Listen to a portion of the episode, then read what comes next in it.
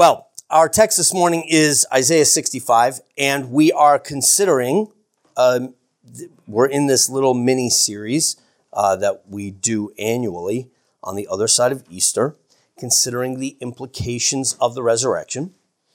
Last year, our theme was mission, that because Christ is raised, we should go tell. That's what he, after he's raised from the dead, he, he before he ascends, he sends his disciples out and says, go to all nations. So we we did a, a several uh, week series on the implications in terms of evangelism, missions, and apologetics, and so forth. This year's theme is new creation. That because Christ is raised from the dead, there is new creation. And so we've been reflecting on that. We've done that from Genesis 1, thinking about old creation. We've done that from Psalm 72 and today we look at Isaiah 65. This very clear prophecy of Isaiah about the work that Christ is going to accomplish, both in his death and resurrection, but then again at his second coming. So much of this language will echo, if you will, pre-echo, uh, the um, the end of Revelation, text that we will look at as well. So uh, we'll get there, and hence I didn't choose those, though they would be beautiful complementary readings to this, but we'll get to those later. But our text this morning is Isaiah 65, verses 17 through 25. And like all the prophets, if you, if you read it, you almost feel a whiplash when you're, when you're reading the, the prophets, because on the one hand, the Lord is, is, is bringing the hammer down in, in some ways that really uh, can make us feel very uncomfortable if you, if you read through the prophets uh, it, it, can make you feel very uncomfortable. We, we did a whole series on Ezekiel, and I made you feel unbelievably uncomfortable. Um, so I know what it feels like to, uh, to make people uncomfortable. Um, but you read Ezekiel, and some of the stuff is just, is just downright hard to hear. Um, and you even get that a little bit in Isaiah 65, uh, the beginning of the text, where the Lord is, is saying very hard things he's going to do and then all of a sudden I'm going to be I'm going to bring blessing and then there's going to be you know judgment. And he's he's he's setting he's setting in juxtaposition with one another the judgment that we deserve the judgment that is certainly to come with the blessings of the restoration that he will bring. And it's a call and a, reminder to us to flee from the judgment and run uh, to the blessing. Um, and in the midst of that curse that we have to deal with to anchor our hopes to the blessing that is certainly to come. And so you get that even within this short little passage, one chapter of Isaiah 65. But that's it's it's almost a picture of the bigger whole story of of, the, of Isaiah 65. It's been doing that back and forth uh, through the through the whole book. But now at the end of chapter 65, he he really hunkers down into a beautiful prophetic description of that blessing of new creation that is going to be uh, the estate, if you will, of the saints, and one that we have because of the death and resurrection of our Lord Jesus Christ. And so I want us to contemplate that today, to linger here, and to think about a couple of these aspects of new creation. This is your heritage. This is your this is your inheritance that we're reading about here today. And so this is this is good news, and, and I want you to uh, just feast your soul upon these beautiful images. Let's just start in verse 17 because here we just get the description of what he's about to tell us. So after some of these hard things he just said, uh, he says, "For behold," right? And again, I've, I've told you my some of my, my Mount Rushmore words in the Bible. If I could take my Mount Rushmore words, um, uh, one of them would be "behold." I love it when you get a text in the Bible that begins with "behold," uh, because it's just telling us, it's urging us to look to look. But not just to look, but to look and contemplate, right? He doesn't say look, he says behold, right? They observe, contemplate, meditate upon these things. Um, but direct your attention. And, and, we need this because, as we've already confessed, we're so distracted by the vaporous realities of this world that we need somebody to kind of snap their fingers. If I could snap better, it would have worked. But, you know, snap the fingers and, hey, look here. And we snap our attention and we look. Look over here. Look at this. Look at this. You know, I had to do that with the kids at Gettysburg. You know, you, and you have it. You know, if you've ever been to a museum, you know museums can be overwhelming. You know, it's just so much stuff. Like, what do you, you stop seeing after a while? Um, and you have to say, "Hey, guys, guys, come here, come here, look at this. just contemplate this for a second. Think about the battle that took place here. Or think about this and what was happening here. You know, and get them to look and to slow down and to snap out of the distraction of the beauty of the fields and the, the, the nice day or the overwhelming things in a museum. Hey, look over here. And so the text begins that way. We need to be snapped out of our of our distractions and look. And what does he want us to look at? Hey, behold, look over here. I create a new heavens and a new earth. And the former shall not be remembered or come to mind. Now, now remember, the former that they're having to, to, wrestle with, right, is this, is the hammer of judgment that's coming down on them. They're being dragged out by the, the, the Babylonians uh, and, and taken off into foreign lands and exiled, right? So when he's telling them, hey, these hard things, this cursed reality under which you are living, it's going to be gone. I'm going to wash it all away.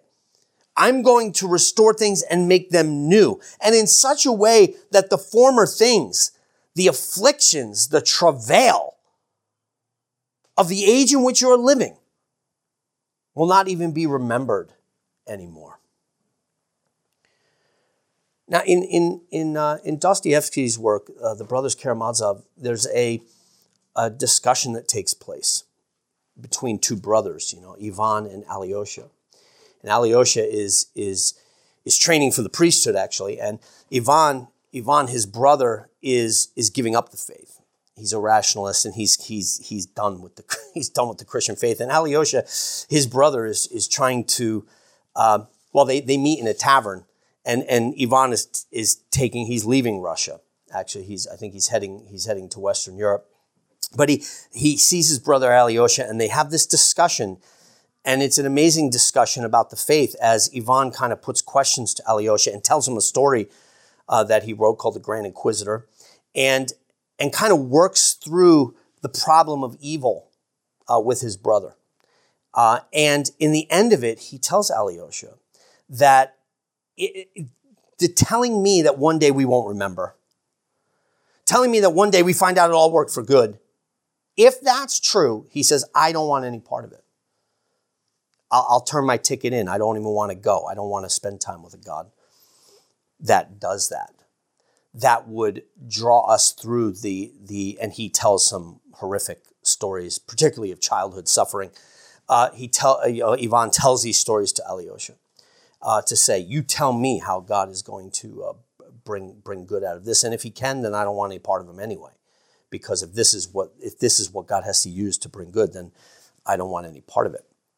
And it's a it's a moving and challenging um, a part of the text. I think something that we as Christians have to wrestle with in terms of how we because Christians can sometimes flippantly throw stuff like this out there, like, well, it's all going to work for good. Um, and at least Ivan Karamazov is is grappling with the, the, the very real realities of suffering and grief in this age. Uh, and wanting, wanting and desiring explanations for them in the moment. And of course, we don't get those. We don't get those. But nonetheless, here we have in our text a statement that the former shall not be remembered. Here, the Lord is saying through Isaiah, actually, it is going to be that that there's going to come a time where the grief and the suffering, hey, now remember, he's speaking to Israel. The grief and affliction, you, you are, your families are being separated. They are getting in a very intense, compressed microcosm, right? The, the, the invasion of the Babylonians, the ripping apart of families, the killing of people, the destruction of their city and the things they love most. Even the temple is being destroyed. That this is like a compressed microcosm of all the suffering of all the world. It's, it's no worse than the suffering we have to deal with. It's just, if you will, all compressed and condensed so that we can see it. We, we can see the, the afflictions of the curse coming upon Israel. But it's really just a picture of the curse that we all have to deal with. Again, Ivan says to Alyosha, you know, how about this child? And he tells the story of this kid, horrific suffering, and this thing over here of horrific. Explain that. Explain that from the perspective of your good God. Israel's having to deal with this in a very compressed way. And yet to them, he says there's going to come a time where you won't even remember this. You won't even remember it. This is the reason why I chose Romans 8 as our, as our New Testament reading today, though there's so many complementary, beautiful things that will come out if you read this over against Romans 8 and Romans 8 over against this. But, but the, the verse that made me want to lay Romans 8 before you today and have it in your ears and before your eyes as we read this text was the fact that Paul says in that text that this, the present sufferings, that our present sufferings are not worthy to be compared to the glory that shall be revealed. And we can let Ivan Karamazov tell us some pretty horrible sufferings. We probably don't need Ivan Karamazov. I guarantee you, if I sat with you, you could tell me some pretty horrible sufferings. Whether we've experienced them personally or whether we've read them in the news, there are some pretty horrible sufferings. And we all live underneath this veil of curse. Since Adam rebelled in what Sproul calls cosmic treason, rightly so, we have lived under this veil of curse and judgment. We have lived under the very reality that Ivan Karamazov points at and goes, try to explain that. In some sense, it's not that hard to explain. Like we've brought this on ourselves. This is the reality we chose when we chose to rebel God. We chose this over obedience to God. The sufferings of this age. Israel chose that. When they chose to worship with the Baals, when, when they chose to go after the gods of the other nations, they chose that. And they're getting it. It's hard for us to imagine, but this is the reality we have chosen. And yet Paul says, the afflictions of this age are not worthy to even be compared. It is not like in the new creation, we're gonna, we're gonna kind of go, wow, okay, wow, this is awesome, but that was pretty bad, you know, but no, this is definitely better. It's, it's just, it's going to, the comparison, and this is very hard for us to understand on this side of glory, this is why we walk by faith and not by sight. But the reality is the day will come where the, the difference between the glory and the suffering is so great that you can't, you can't even speak about them in the same sentence. And they are so disparate that it will be as if you don't even remember the sufferings. Think about and this, I know this is hard for us to imagine in the moment. But think about little things that happened to you when you were a child. And you could probably remember a couple biggies. but think about how many things when you were a little child seemed big. And yet now you you have other things in your mind, right? That the, the one, the problems of adulthood kind of dwarf the problems of, of childhood, but so do the glories of adulthood. And this is a horrible illustration because we're still dealing with this under the curse, but you get the point. It's like when we're little children, things that are important to a little child, you know? Even offenses that took place. You know, your, your sibling took something from you. Oh my gosh, it was just, you know, Christina let me in on a little way, you know, Tommy and Emma got into a fight of all. And Tommy did something bad to Emma, you know. And why? Because Tommy was upset that Emma said something, you know. So your little glimpse in the Spanger household here, okay? Every, every Lord's Day morning is not just bliss. All right, so we had a little spat there, and Tommy did something bad to Emma or whatever. And, and it's like, oh, you know, in the moment, Tommy is so upset about it. It's, it's so important.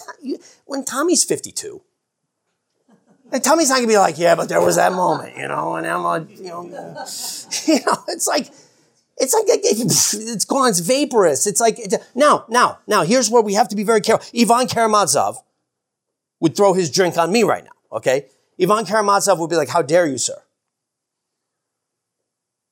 How dare you compare you know, the suffering of this child or the, the, the, the fact that a, a couple lost a child or the horrible grief and suffering that they have had to endure to some childhood incident. How dare you compare? And I'm, and I, I'm not comparing those two things, though they are in the analogy, I'm comparing them, but it's an analogy. You can't, but I, I get the sentiment. But I'm, I'm having to live now in what Paul is, Paul is making that comparison. I know it's hard for you to imagine. I get that. But that's what Paul is saying. Even the most horrific things in this age will not be remembered. Now, does that mean you literally won't remember them? I don't know. I don't know. What we got, we got prophetic talk here. But I can tell you this, if you do remember them, you will remember them now through the lens of God's glory. And they will look very different. They will look very different. Or perhaps you won't remember them. I don't know. But I think what the Lord is saying through Isaiah here is get ready. You're not going to imagine, and you can't imagine, and Mark used that in his prayer today. It, it hasn't come to the mind of man what will be true of us. C.S. Lewis says it in the, in his sermon, The Weight of Glory, when he says, he says, as man, our problem is not that we want too much. That's not, we think it is. We're gluttonous, and there is a truth to that. He says, the problem with man is not that he wants too much, but that he is satisfied with too little. He goes about happy making mud pies in the slums because he cannot imagine what it is to have a holiday at the sea. holiday at the sea, I don't even know, I don't know what sandcastles are. I can't smell the ocean breeze or hear the waves crashing and enjoy the sun on the beach and dive into the waves. I can't even imagine that. So I'm very happy. Don't mess with my mud pie. What do you mean you're taking me away from the mud pie? No, no, no, no, no. This is my, this is, this is what I love. No, but you, trust me, you're going to want to be at the, you trust me, when you see the ocean, when you make your first sandcastle, you will look back upon the mud pies and something you won't, you won't care two bits about those things. It's very hard when all you know are mud pies in the slums. And what the Bible is presenting you is a vision of a holiday at the sea. And we walk by faith. Now, we walk by faith, but also a little bit by sight now because Jesus has risen from the dead. You've actually gotten a little glimpse. It's not merely by faith. It's by faith, but also by sight because, because Jesus is there. Jesus has come forth from the dead. So behold, I create a new heavens and a new earth, and the former shall not be remembered or even come to mind. It's not even worthy to be compared to the glory that will be ours. Now, he launches into these different, and I've taken up so much time in the introduction, now I got to hop, skip, and jump through these, but I encourage you to, to meditate upon them.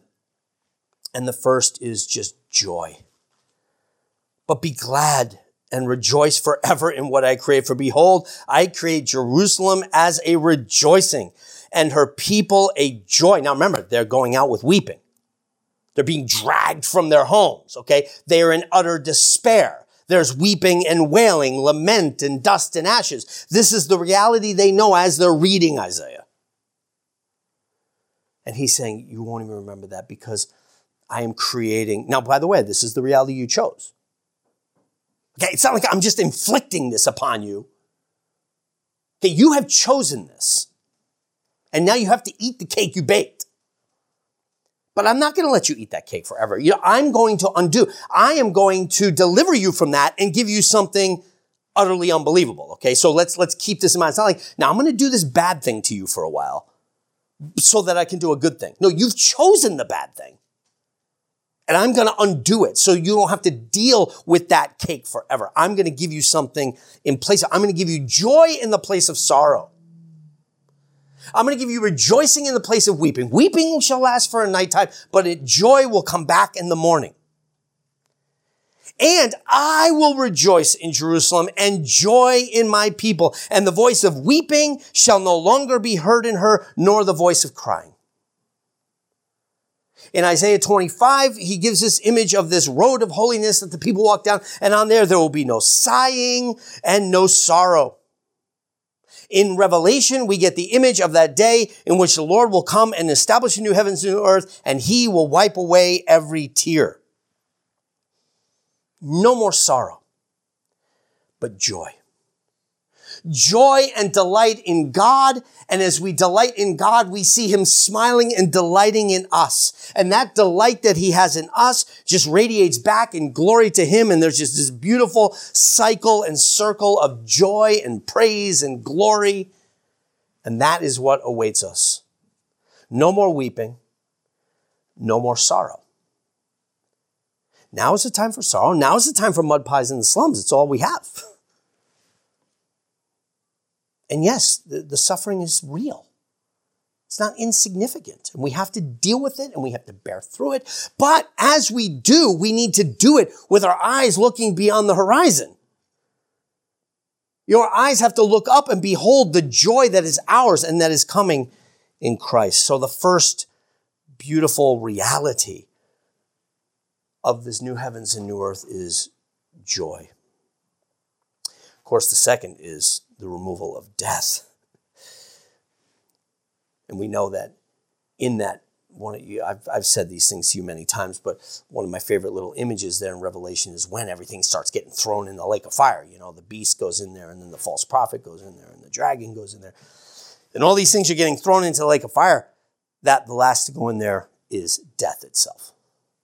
Like death is thrown in the lake of fire the Lord is going to conquer death. And we get this in this Old Testament imagery. I will tell you, and we could deal with this more in Sunday school if you like, but these are texts that people often use to describe some millennial kingdom or things like that. I don't have time to deal with that now. Just know that I do not take that perspective. I think what's being described here is the new heavens and new earth because that's what he says. I'm going to create a new heavens and new earth. I think this is the eternal reality, but he's using old covenant words and old covenant images for this.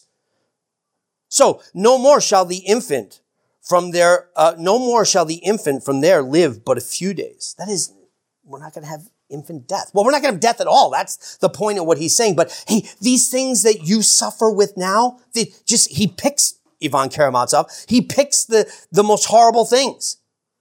The loss of a baby is a horrible thing. It's, it's like, what, let's see, what can I pick in this age that is really terrible? to say, hey, this won't be anymore. He, he could have said cancer wards. He, but he chooses just a horrible and grievous thing, the death of a child. And he says, no more. That, let's take that image. That will be no more. Nor an old man who has not fulfilled his days, people dying young. Right? Where their, their days are unfulfilled, he says. The horrible sadness of that. I mean, death in general is bad, but that's, I believe, the point he's making. There will be no more death, but he picks the worst, if you will, deaths. And he's saying, with that, this is a reality we no longer have to deal with. For the child shall die 100 years old, and the sinner being 100 years old shall be accursed. That is what he's saying. There's anyone who dies under 100 is under the curse and judgment of God. And he said, well, I thought you just said there'd be no more death. And now he's talking about, again, this is a case I can make in Sunday school for now. You just have to hear my take on this, that again, I believe he's using he's using mud pie language to try to describe the holiday at the sea. You know, it's all he has. And so he's he's using language and saying, it's just just imagine children living to the end of the day. We're not having to deal with this anymore. Anyone who doesn't is under the curse of God. But the thing he's trying to describe, I believe, is the conquest of death itself. Next, we have these all these different images of blessings that come in verse 22. They shall build houses and inhabit them, and plant vineyards and eat the fruit. Now, again, is this describing the new heavens and new earth? Are we going to build houses in the new heavens and new earth? I think if we try to read it that way, maybe we will. I, I, I don't know. But again, it's just not the way. This is prophetic imagery that is meant to be given to us. And again, he's using old covenant language. He's using mud pie language, if you will. Because in Deuteronomy, the, the, the curse to you would be you're going to build houses. If you, if you don't obey me, you're going to build houses and you will, somebody else will inhabit them. And you're going to plant vineyards and somebody else will eat from them. That's what curse is going to look like. I'm going to strip you from the work of your hands. I'm going to strip you from the very land I'm planting you in. But here he flips that around and says, no, no, no, that's, those days are done. Now you will enjoy the labor of your hands, right? You will have, it's just another beautiful poetic way of saying blessing. They will build houses and inhabit them. They will plant vineyards and eat their fruit. They shall not build and another inhabit. They shall not plant and another eat. For as the days of a tree, so shall be the days of my people. See, so even here, the, the language of a 100 years doesn't work. It's just, it's stability, it's permanence. My people will not go away. For as the days of a tree, so shall the days of my people be and my elect shall long enjoy the work of their hands. They shall not labor in vain, nor bring forth children for trouble, for they shall be descendants of the blessed of the Lord, and their offspring with them. And hence the 1 Corinthians 15, again, our labor is not in vain. No longer toil, now fruitful labor and again, these are things, by the way, brothers and sisters, that are realities for us now. That's why Paul can say, go to work now, be steadfast and immovable, laboring for the Lord, knowing that your labor is not in vain because Christ is raised from the dead and new creation has already begun. So all these images of blessing and abundance and fullness, and we'll see more of those when we get into the book of Revelation. Then in verse 24, communion with God, the way that God intended it to be. And it shall come to pass that before they call, I will answer. And while they are still speaking, I will hear. Here, let's remember again where Israel is. They're being dragged out, the kind of God, my God, my God, why have you forsaken me moment of their story. Right? They, they feel like whatever prayers they are offering are going up, hitting the ceiling, and coming back and smacking them. God is not hearing their prayers. And this is the reality. I'm sure you have felt that from time to times in your own life. This is a reality in this age of curse. Communion with God feels like a very difficult thing to maintain. Uh, we've all had times where there were. It just felt like God was so near and communion was so sweet with him, but it just felt like that's not something I can hold on to. Sometimes we try to conjure it back. Sometimes we try to get back to that place where we had it. But this will not be an issue in the age to come in the age to come such intimate, sweet communion with God that before they even call, I answer them. As they're speaking, I'm already responding. The image there is of this intimate communion that is there between God and his beloved in the new heavens and the new earth. And then finally, of course, victory and peace, shalom, as they would say in Hebrew, in these beautiful images of the wolf and the lamb standing together. No longer will the lamb need fear the wolf, for the wolf will be, you know, the wolf loses all his wolfiness. You know, he becomes a friend to the lamb, whatever, whatever that means. And the lion, same with the ox. The ox is not threatened by the lion. And the serpent that did us such harm, the serpent that lied to us, the serpent that, that was such an enemy like we read last week in Psalm 72, you know, the enemies will lick the dust. So here the enemy, the serpent, will eat dust. And these shall not hurt or destroy in all my holy mountain, says the Lord. There will be peace. Like a, the good shepherd leads the, his sheep into the green pastures and lets them lay down without any threat. I mean, just the image of the new heavens and new earth where there's no more anxiety. The, the idea of the new heavens and new earth where there's no more frustration. These beautiful images are given to us. Now, I know all we know are mud pies and slums. You can't imagine a world like that. We just can't imagine being able to let your guard down and really just let it down because there is no wolf. We just can't imagine that.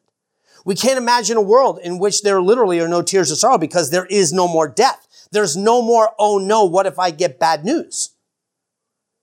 I've told you before, every time my phone rings, I'm like, ooh, I just, I, I cringe, you know? I mean, I got a call from my janitor yesterday and it was a butt dial. And it's like, he butt dialed me and I, I, I, I see it. I see it come up, Chuck, and I'm like, immediately I'm like, oh no. Why is he calling me? It was Saturday. I'm like, there must be a problem with the school, you know? You know, so you, you answer with that, Chuck? And he's like, Bill? yeah? Oh, sorry, I dialed you by accident. It's like immediate relief. I mean, this is how sick I am. Okay, that my janitor calls me and I'm from the school and I'm like, oh no. Forget about it when Christina calls me. I, I, tell her, don't call me.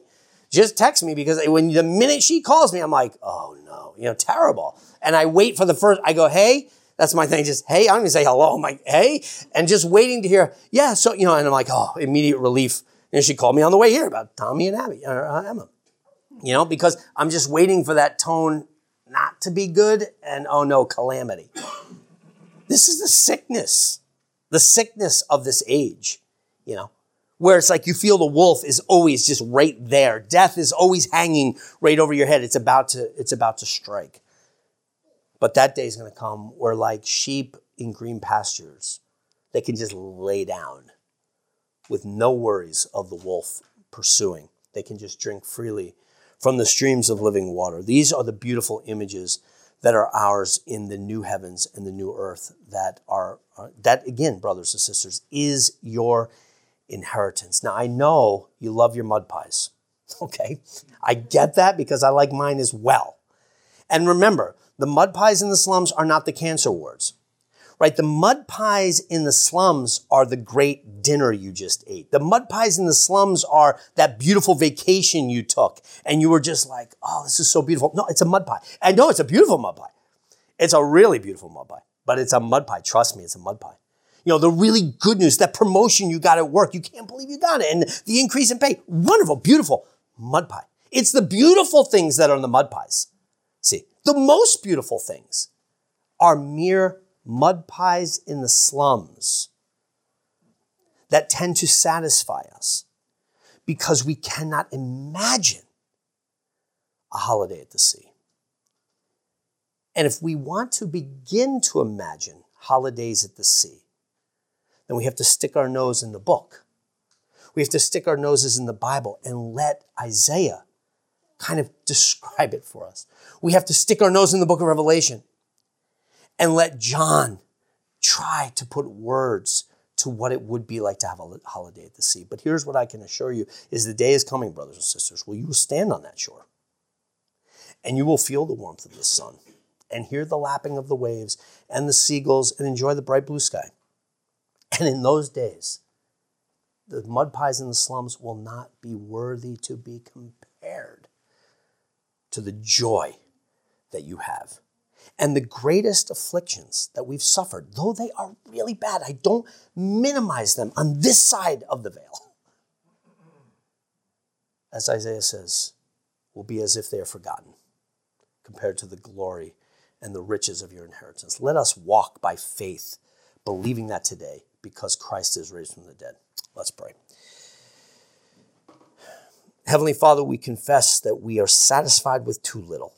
We grasp after the vapor as if we can put it in our pocket and keep it forever. But Father, vapor is vapor, it's not substantial.